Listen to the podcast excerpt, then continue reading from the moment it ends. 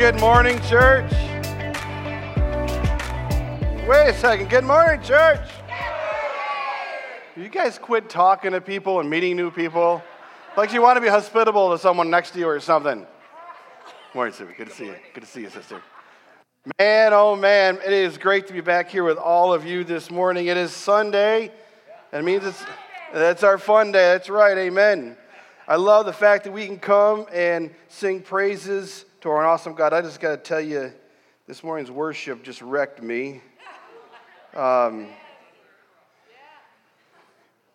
as I'm standing up front and very thankful that I'm up front, and you can't see my face as I'm crying and singing praises because you're like, our pastor's a crybaby. Um, you know, I'm sitting here listening to the words that we're singing. I thought, God, what if we actually lived that? What if we're singing your praise? We're singing, raise a hallelujah, right? My song is a weapon, it is a melody, right? That we sing in praise. What if we live that out? Then when we start feeling like we're being tempted, he's on our shoulder and he's whispering our ear, enemies coming to seat at our table, he doesn't belong. And we just start pra- singing praises. You know, there's some, some days I come in and I come in, I come in the auditorium and I go up to the uh, the sound booth and I put a praise song on and I just crank it to the point of the speakers are clipping. Sorry, Matt, but they're clipping and it's so loud. I'm shaking the offices because I just need to raise a hallelujah and sing some praise and get this stuff out of my head. And then I think about the waymaker, man. He's a miracle worker. He's provider. You know, honey on the rock. Come on, right? It just blows me away. The God is a great provision, and then He's our champion, man. In Jesus, there is victory. And so I'm sitting here singing these songs and being wrecked, and I think, God, man, just help us, not just me, help us as a church, live those lyrics out this week. All right, let's live these lyrics out this week. We just got done singing praises. Let's start living those praises out. Amen? Amen? All right, before we get into this morning's conversation, I have a couple things I want to share with you. One, kind of just just aligns exactly with who we are as a church and what we're all about is because this past week I had that awesome opportunity to meet with a gentleman that was here last Sunday and sit on our couch in the offices as he prayed and surrendered his life to Jesus Christ as Lord and Savior, right? And I think, so heaven rejoice, is that up there? We can show that heaven rejoice, man. This is what it's all about. If you read this passage, it says, I tell you in Luke 15, in the same way, there will be more rejoicing in heaven over one sinner who repents than over 99 righteous persons who do not need to repent. Right? So, what he's saying, what Luke is saying is that what Jesus was saying, this is an amazing thing. We have a whole bunch of people who accepted Jesus. That's great. But let me just tell you what makes heaven roar is when people accept Jesus Christ. Right? And that's what this church is about more and better disciples of Jesus Christ. And Charlie is his name. I don't know if he's here this morning. Came in and says, Listen, I've been wanting to come talk to you for days. God's been just stirring in my heart. I don't know what's going on. Let me just tell you what's going on, Charlie. He wants a relationship with you. Let me just tell you about Jesus. And he stopped and prayed and gave his life to Christ. I'm just going to pray and close out the service. That's pretty awesome. That's what we're about. That's what this church is about, because that's what Jesus' church is supposed to be about. We lift Charlie up this morning. Praise you, Jesus. Praise you, Jesus. Praise you, Jesus. So, the next thing is not as exciting, but I got to tell you, anyways. Um, the next thing is, you know, we're wrapping up the series today, Radical Hospitality. We're bringing it to a close, and we're moving on to our next series. And that next series is called Isolation. Isolation, no, yeah, uh oh, right? God never intended for us to do life alone. He never intended for us to do life alone. In fact, God loves and lives in community with Himself God the Father, the Son, and the Holy Spirit in community itself. And He desires His creation, His special creation, which is humanity, to live in community as well. And so, you know, we live in a time in history where technological advancements are, are absolutely insane, right? We have this that this, this earth that's, I think it's 23,000 miles, someone don't fact check me on this, uh, 23,000 miles all the way around, but because the technology we have, it makes the world feel like a golf ball. And we get so small, and we can connect with people around the world within seconds. even without those advancements, people live in isolation. People walk in this world all alone. In fact, studies show we're more isolated now than ever. So, we're going to be walking into this next series. One of our core values is you can't do life alone. You can find that core value hanging on our wall. This is one of our values that we believe is a key component of us making more and better disciples of Jesus Christ. And so this is a great series for us to be a part of. This is a great series to challenge us. You know, those of us in the room who really don't like people. Okay? Um, but here's the thing here's the truth your best life is lived on the other side of meaningful relationships. Okay? So that's next week. We're kicking off that series next week. But today, we get to bring to close this series that's been absolutely challenging me, and I hope it's been challenging you, called Radical Hospitality. Radical hospitality is this idea of the willingness for us to go through extreme measures to remove the barriers in our lives to love strangers to Jesus. That's been the thrust of the, crust, the thrust of this entire this series. For the past three weeks, we have been digging into our lives, challenging our perspectives, right? Running into the walls or barriers that we didn't even know were there, but they are, and knocking them down for kingdom purposes.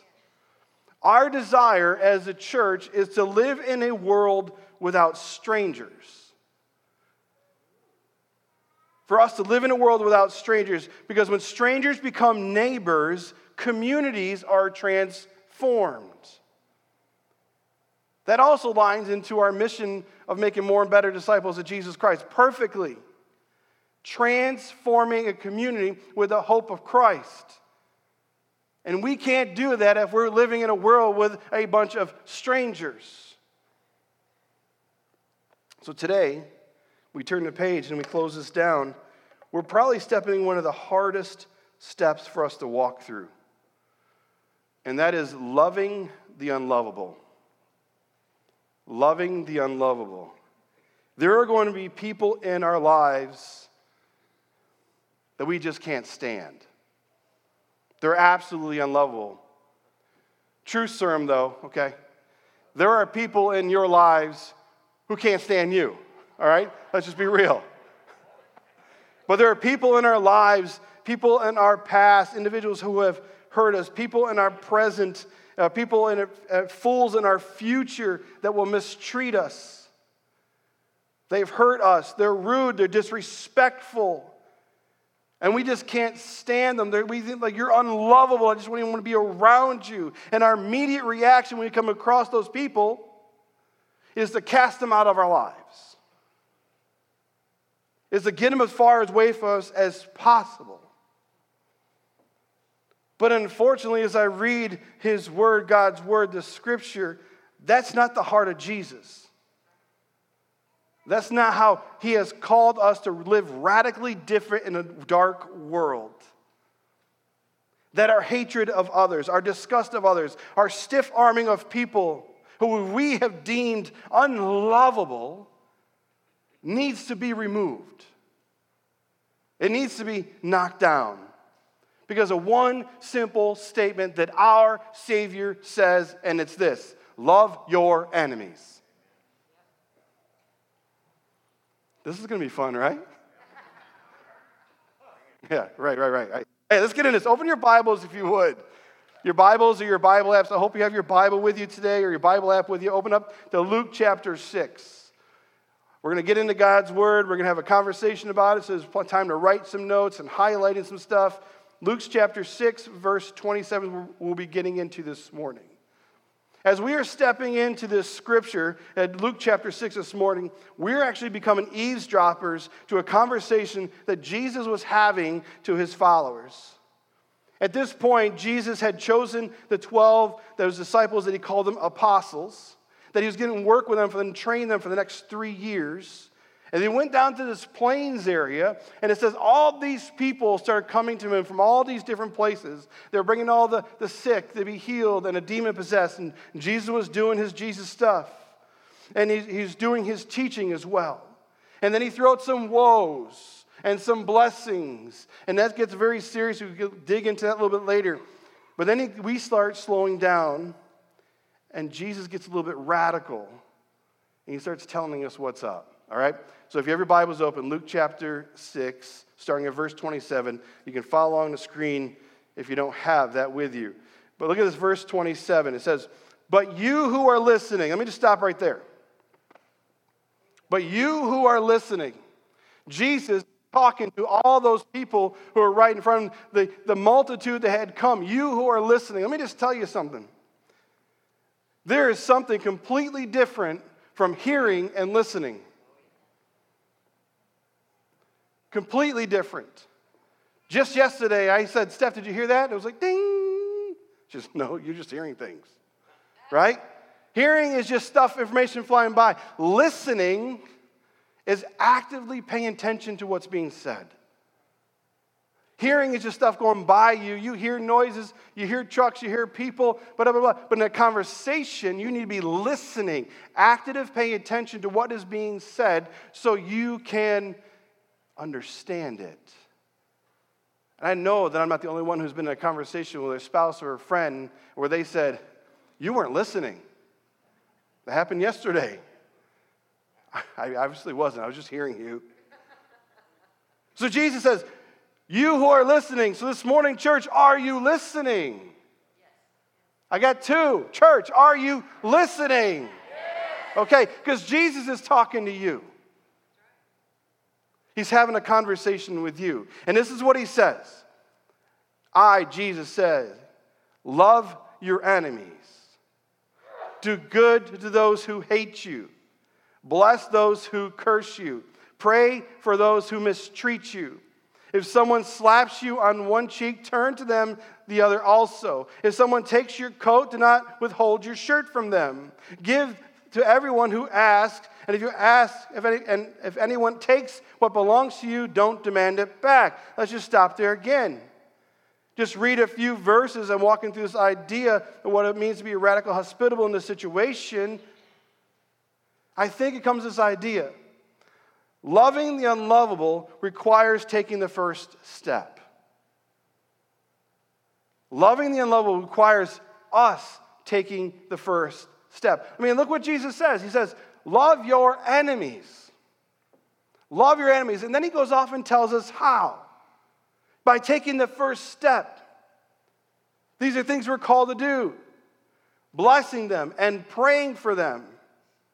There are, these are all action steps. What we need to take the first step to truly loving the unlovable people, loving our enemies in our lives. Friends, Jesus is not appealing to a, the, the emotions of a person.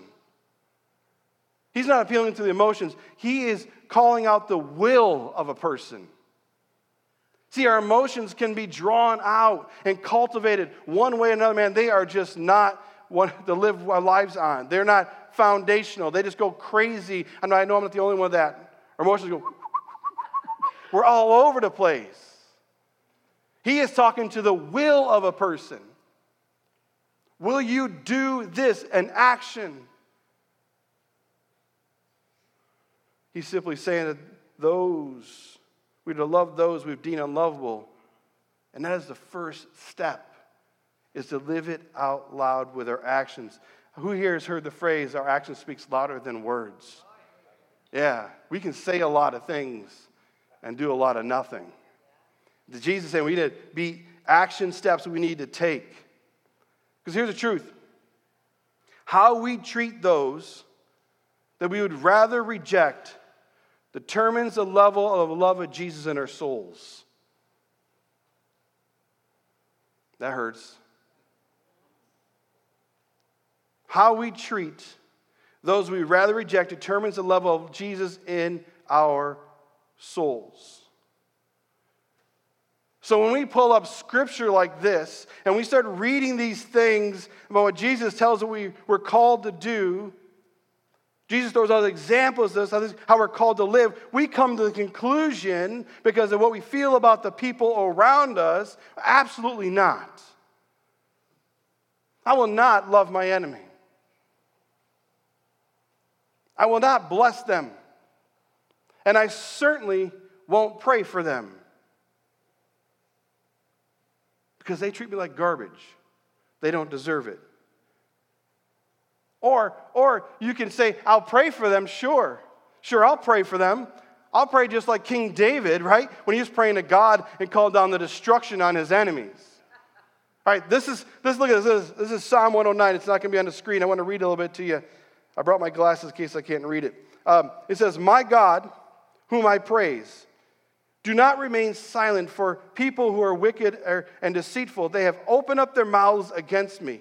They have spoken against me with their lying tongues. With words of hatred, they surround me. They attack me without cause. In return for my friendship, they accuse me, but I am a man of prayer. this is funny.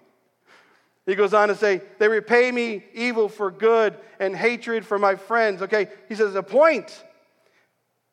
Appoint. I just told you, God, how good I am. And he goes, Appoint someone, someone evil to oppose my enemy. Let them be accused, let the accuser stand at his, their right hand. When, when he is tired, let him be found guilty. When he's tried, let him be found guilty. May the, his prayers condemn him. May his days be few.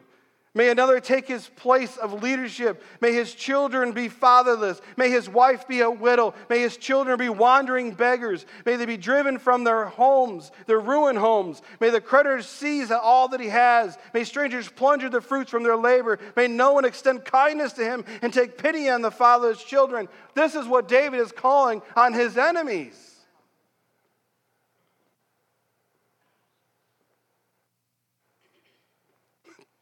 This is what we would call out on our enemies.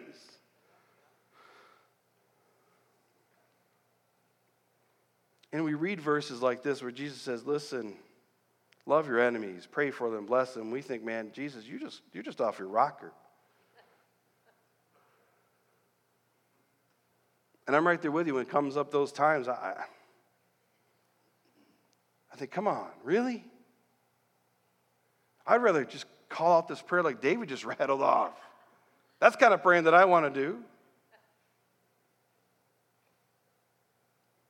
Well, that's why we're doing this series. That's why we're doing this series.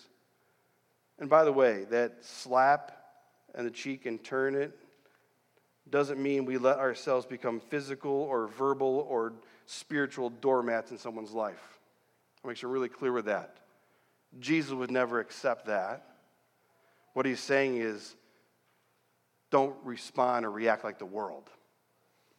Don't be acting like how you were just treated. In fact, he goes on, Jesus just throw down this phrase that crushes any internal instinct that we may have to retaliate. In verse 21, he says, Listen, listen, church, do to others as you would have them do to you. Oh! There goes all my backlash right there, right? Now, come on. Do to others as you would have them do to you. Think about this. How do you want to be treated? How do you want to be treated? Then think about how you want to treat the unlovable in your life. Do those two match? The answer is no, most times. Let me just ask Did you like being treated poorly? Did you like being treated when someone hurt you? Was disrespectful or rude or hurt you emotionally? Did you like that? If that's the answer is no, then we have our answer how we are called to respond. Because any other action would just elevate the situation to another step further in the problem, right? And what does that tell those who are interacting that don't know Jesus? It tells them Jesus really doesn't change anything. Because we're just like them. We're not radically different. You know, years ago, uh, we were living in, in upstate New York. We had a neighbor, her name was, her name was Barb, and she had five Pomeranians. Um, and those things were absolutely just mean. They were just mean. If you have a Pomeranian, I apologize in advance. Right, those things are just mean dogs. I think about this story I'm going to tell you, and I think about a movie like Superman Returns or something like that, and there was these two Pomeranians that left for a while, and they came back to see them, and there was one Pomeranian, because one ate the other, all right? That's what I think about these Pomeranians, right? So she had five Pomeranians, and one day, they were taking these little demons to the plant, I mean, dogs, dogs, to the to the fenced in area out back. And Riley, Riley, I think he was like five or six years old, this little boy, he was out playing and having his own good old time. And what happened when they came out, they, they started running at Riley. They, started, they came over into our property and started chasing Riley to the point that he ran up next to our pool and jumped hold of that fence and pulled himself up. And he was sitting there holding and screaming. This little boy, right? And then you have these little animals just nipping and barking and going after him. I'm like, what's going on? And so, as you can imagine, I went outside and saw this taking place. And eventually, they pulled these things together and they put them in the pen. And I walked over. I walked over to my neighbor Barb and I started have a, a, conversation with her about what just took place. And I'm going to tell you, she started barking at me like the dogs. Okay, it's not actually barking, roof, roof, roof. And she was like, and she just starts ripping into me. I'm like, oh my gosh, what's going on? And then, then she looked me square in the face and she said, well, if your son wasn't such a pansy,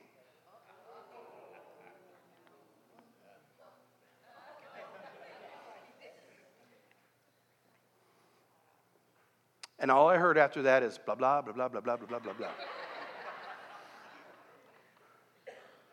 Remember, Riley was just a little boy, was playing out in his backyard. And my heart started racing.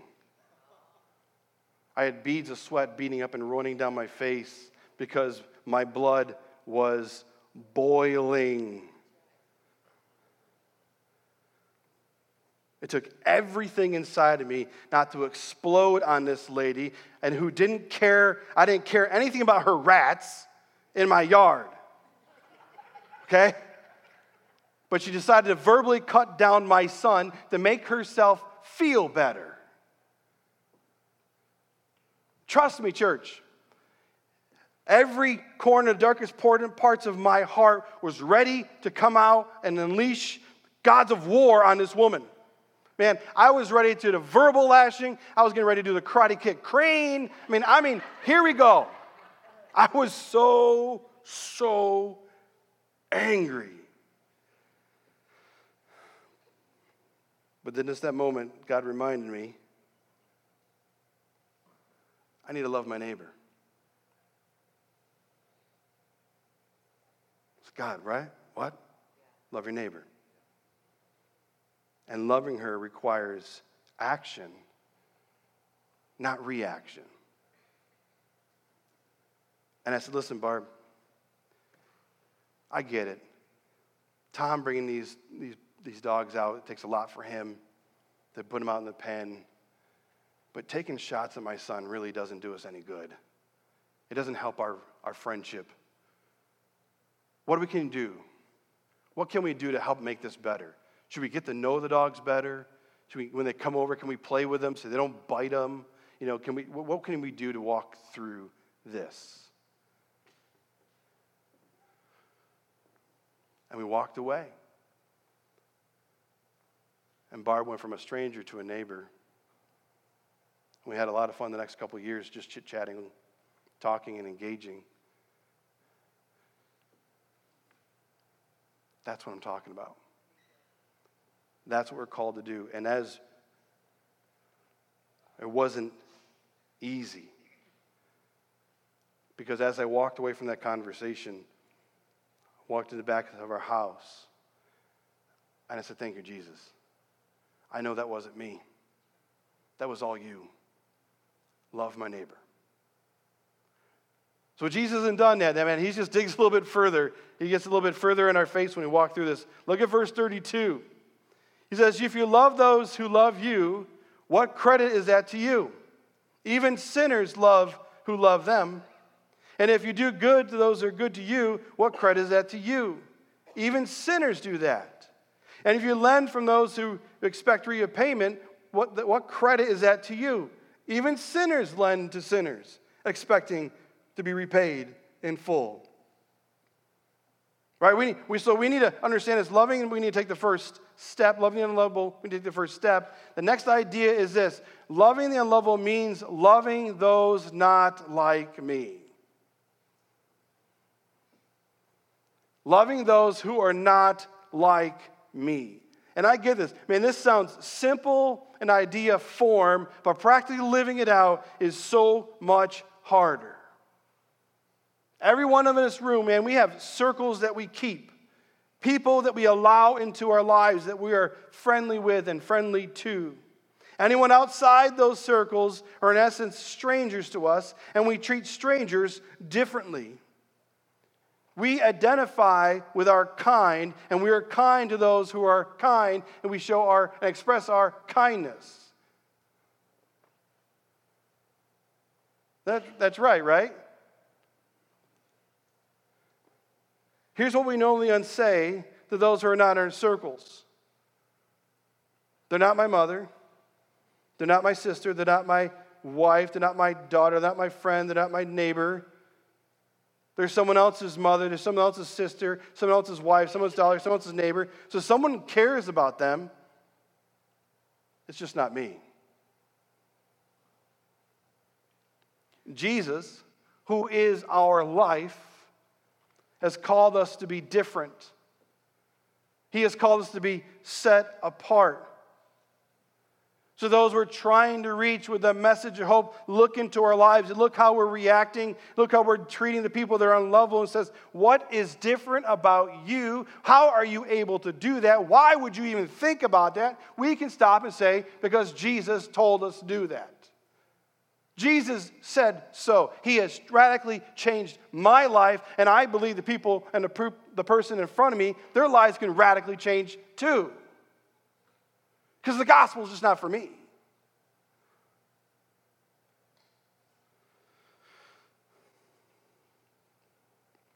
There's no benefit for those who have been saved by grace not to extend the same grace that we received ourselves. Let me just share an example how we how we don't live this out. Imagine for a moment that uh, you have a friend, one of your friends is working in the food industry, and they took a job and started waiting tables at a local restaurant. Has anybody in this room worked in the food industry at a restaurant? Okay. So, you know, I'm going to say this. You have to be a little bit right at normal to work in the food industry. Be working that. I worked as a chef for 10 years, and a little bit crazy, right? So, you have, to, you have to work that out. And you have this person who jumps in this world. And they got this job waiting tables. And they tell you, so listen, man, I have I finished my training. I would really love for you to come and check it out and be a part of the survey, you know, see what's about and, and encourage me. So you're like, yeah, I'll go. We'll go check it out. You accept the invite. But as you show up, you recognize that your friend is having one of those nights right? They're having one of those nights. If you've ever waited table, the phrase is, is called being in the weeds, right? we know what that means. I'm going to explain it. It simply means being buried, being overwhelmed with tables. Timing on your, the food is all messed up. Orders are becoming out messed up. And it feels like there's no light at the end of the tunnel, and you're in the weeds. You're just frazzled, frazzled, frazzled. And you recognize your friend's having one of those nights. And your friend comes over and say, hey, listen, guys, listen, listen, I'm sorry. Uh, uh, your food's taking a little bit longer.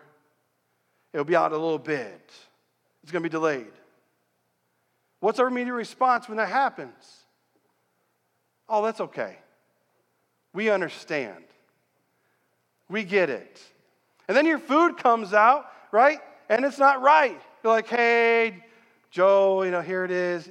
It's all right, man. I get it. You're having one of those nights. We got you. Keep it up. Keep up the good work right? We're really encouraging. Now I want you to imagine something different. That you're going to the restaurant, and the waiter comes over, and you have no clue who that person is. Maybe it's a night out with your family. Maybe, maybe you're out on a date with your wife. Husbands, date your wives. Okay? Date your wives. As the restaurant experience starts, you're barely aware that your waiter or waitress is all stressed out and they're in the weeds. But you do recognize that the drinks are slow to get to your table. You do start stewing inside because your food is taking a little longer and you're longer hungry, you're hangry, right? We've all been there. You do realize when the food gets to your table that you put a what's called a hold order in, man. You ordered a menu item and you want to change, and they you realize that when the food got there, either she or he didn't put the hold order in to change it, or the cooks atten- didn't pay attention, so the food gets to your table and it's not right. You do realize when you take a bite of your bacon cheeseburger that it's never cooked right. And when you do recognize that all these things are not going the way that you would perceive, so what starts happening? Does anybody experience this? Am I the only one? Show me. Come on. Show me. Yeah, all right. Pretty much everybody in the room. What's happening to you as you're walking through this experience? You stop looking at your waiter or waitress when they come to the table. Your conversational tone with them changes. Your comments to them become way more assertive. And the whole time, baby, the tip is shrinking or becoming non existent. I'm ashamed to say that I have mid verbally saying out loud in front of my family at one point or a couple points in my life, there goes their tip. In fact, this past Friday, oh boy. This past Friday, Steph and I went out to dinner before we went into the Golden Aces football game. Amazing game. Um, we, went to this, we went to a restaurant, I'm not going to say the name, and we could easily tell right up front that our waitress had no experience. None. Right? And the tables that came in after us received their drinks before she even came to our table. And we're just sitting there, and I just started snickering because I knew what I was talking about this morning. Like, okay, okay, okay, pull it together, Rich, pull it together. And I started laughing, and Steph looks at me and goes, What are you doing? I said, I'm thinking about what I'm preaching about this Sunday, and I've got to pull this together. So when she came to our table, I asked her her name, engaged in conversation. I had her smiling and laughing, and you know things didn't go near what we wanted, but it's all right. Let's look at this. Two different people going through the exact same situation. They were both in the weeds. We received the exact same experience. The only difference was what, church? Is one person we knew. They were our kind. They were in our circles. The other was a stranger. But, the big but, is how we treated him was radically different. That's a clear example of how we need to move past being kind to our kind. Loving the unlovable seems to be a pillar of a relationship and walking with Jesus Christ, right? As a follower of Jesus. In fact, if you were to go back and read your Bible, there it is, right? Read your Bible. Go open up Matthew, Mark, Luke, and John. Identify who Jesus ate meals with. I think it would be a radical eye opener for many of us in this room. See, Jesus ate with his friends, his disciples, 50% of the time. Jesus roughly ate 25%. He ate with meals that were prospects, those he was talking about the kingdom of God. And then 25%, the other 25%, he dined with his enemies people who absolutely rejected who he was and why he was there. Crazy, right?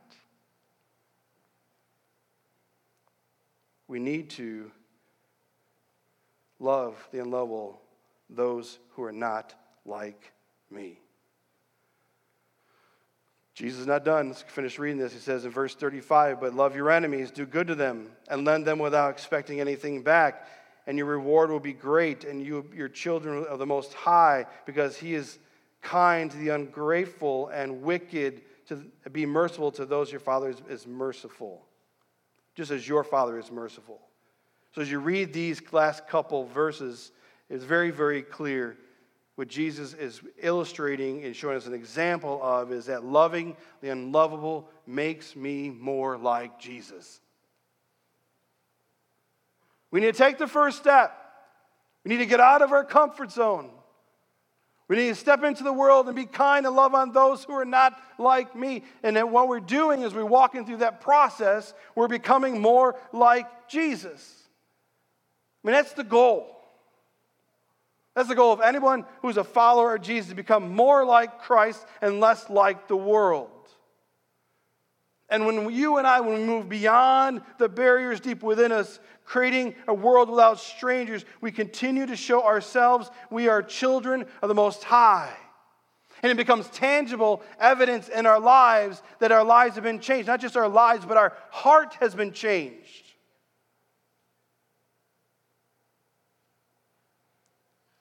just as he is kind to the ungrateful, to the wicked. We are to be kind to the ungrateful and wicked. Just as he is merciful, we are to be merciful. And I love that Jesus ends with mercy because it is a reminder to us firsthand of the mercy that we received not giving us what we deserve. That is mercy. That Jesus has shown us, God has shown us every single day of our lives. And the more we become like Jesus, the more influence our gospel driven lives will have when those around us. Focus, you know, more, more influence we'll have in the gospel driven lives with our classmates. You know, that you're in school and there's people that are unlovable in, in your class or in your gym class or even in the cafeteria. When you start loving unlovable right in front of them, the, the school is going to see something different in you, students. The teachers will see something different in you. Your influence for the gospel goes beyond your peers in your class, it goes all those around you. The same goes for work. When you love the unlovable, the person that no one wants to talk to because they're grumpy mumpy every day. How are you today?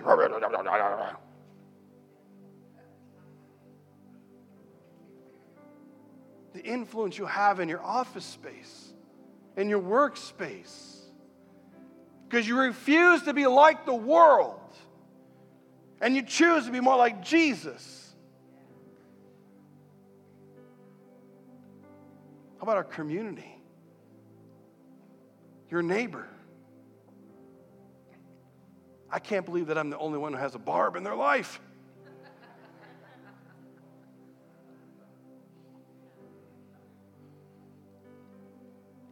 What are you going to do?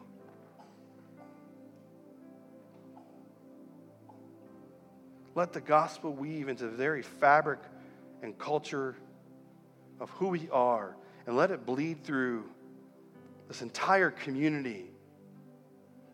And let it always be a reminder to us that every person has a name and every name has a story, and every story matters to God. And there's a reason there's a reason why God decided to bring that person's story across your story. You just have to choose. Am I reject the world, what it says I should do, how I should react, or am I going to choose to love like Jesus? I mean, think about this, church. Let me think about this. If we stripped everything we do away, here away, Stripped it all away.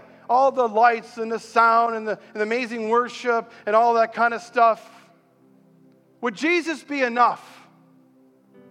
Living and loving like Jesus, would that be enough? Just come in and hear his word and choose and decide and put our feet in the ground and say, This is what we're going to do. This is what we're going to live about. This is what this church is about. Would that be enough? Absolutely yes.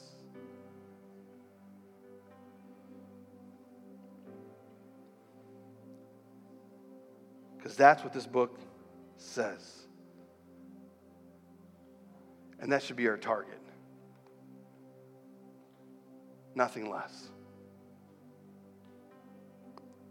Radical hospitality, going through extreme measures to remove the barriers in our lives to love strangers, loving them to the cross, loving them to Jesus. That is the mission of our church. If you're in this room and you have said yes to Jesus, He's your Lord and Savior, that is your mission too. I say we live it out. I say we live it out and see how God can radically transform this community. Haubstadt, Owensville, I'm going to forget some places, Gibson County, Wabash County, you name it. We serve a big God. He may want to transform how about the whole world? There. I, I can't miss that. I say, we do it. And I ask you, will you join me? Will you join me? Yes. All right. Amen. Let's pray. Father, we thank you for who you are. We thank you for your love for us.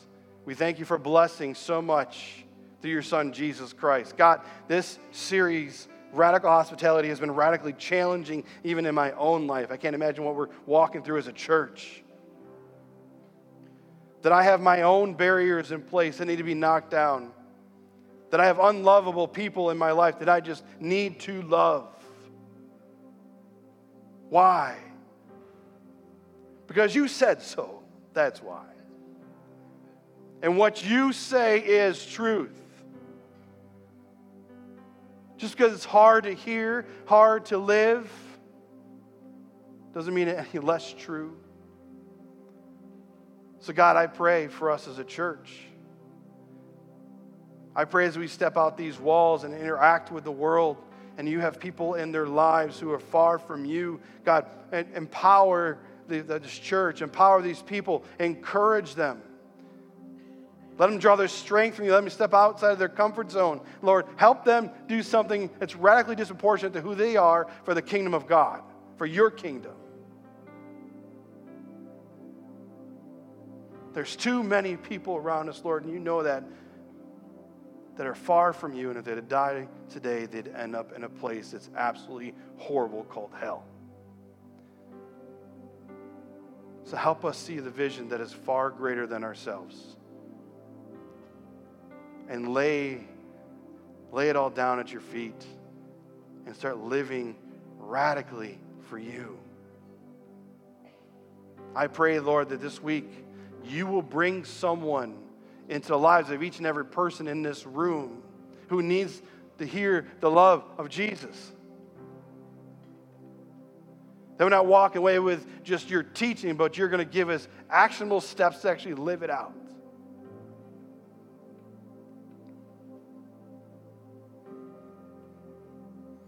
because I believe that's what your heart desires, Lord.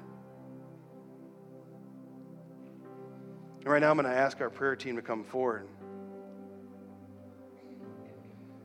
And I clearly understand that we live in a world that's hard and tough.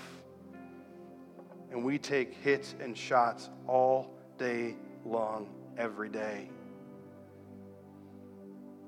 And I want to encourage you if you're walking through some things right now, that you just can't reconcile in your heart and you just need to be lifted up, I want to encourage you after we're done, come forward and be prayed with and prayed over. Open your heart to the truth of what's going on and let us lift you up before God Almighty Himself. We believe in the power of prayer, and the people that are up front want to invest in your life. We are the body of Christ. When one person suffers, we all suffer. When one person rejoices,